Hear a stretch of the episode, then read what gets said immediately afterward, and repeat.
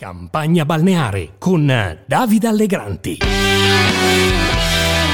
Allora, sbarchiamo su TikTok. Uno, io non so ballare, sembro un, orso ubriaco. Due, non posso dare consigli di make-up perché ho la pancia e sono brutto. Però posso parlarvi di politica.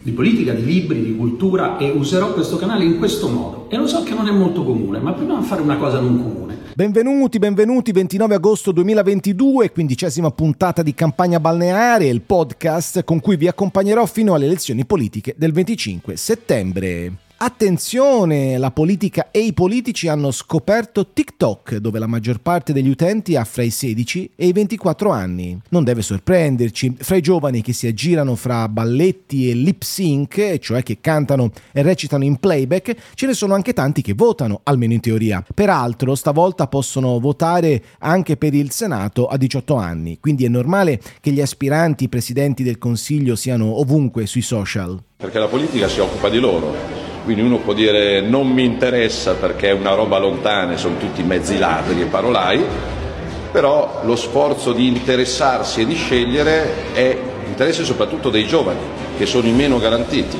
Tra le proposte della Lega, ad esempio, già operative, c'è una tassa solo del 5% per un giovane che apre la prima partita IVA.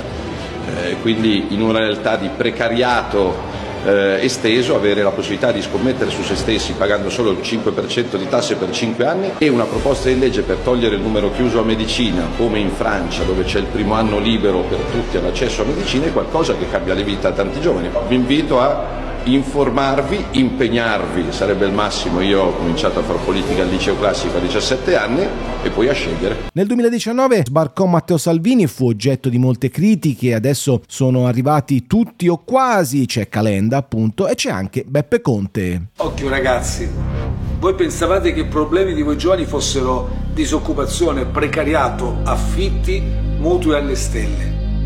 Nulla di tutto questo. Per Salvini il problema è che non c'è più la leva militare obbligatoria. La vuole reintrodurre, quindi tutti voi in fila a fare di nuovo il militare per un anno. E guardate che gli amici di Salvini, gli amici di Meloni in Polonia si sono mossi in questa direzione. Hanno introdotto obbligatoriamente nelle scuole l'insegnamento della disciplina militare e dell'uso delle armi.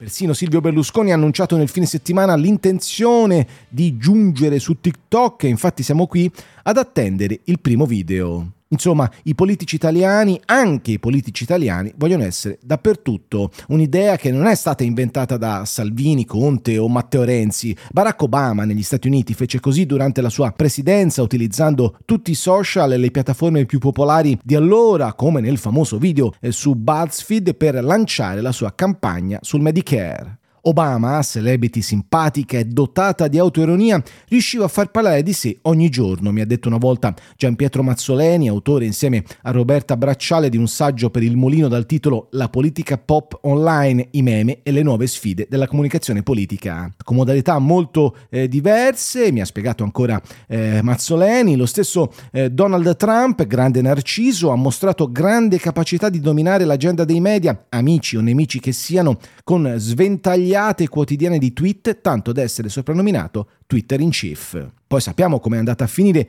Trump è stato cacciato sia da Facebook sia da Twitter, ma solo quando non era più presidente degli Stati Uniti, a testimonianza del grandissimo coraggio, si fa per dire, di queste piattaforme. Trump comunque si è costruito il suo social e nel 2024, se non lo arrestano prima, potrebbe persino ricandidarsi. Ma torniamo a TikTok, torniamo ai politici italiani. La politica cerca costantemente di attirare i giovani, soprattutto quando c'è una campagna elettorale. Il terzo polo propone l'azzeramento della tassazione per i giovani fino a 25 anni, il centro-destra destra punta su reintroduzione e rafforzamento del sistema del prestito d'onore per studenti universitari e sull'introduzione di borse di studio universitarie per meriti sportivi. Il PD propone una dote di 10.000 euro erogata al compimento dei 18 anni sulla base dell'ISEE familiare per coprire le spese relative alla casa, all'istruzione e all'avvio di un'attività lavorativa. Il Movimento 5 Stelle propone il riscatto gratuito della laurea. Impegno civico di Di Maio e Tabacci lancia un fondo di garanzia per coprire l'anticipo che serve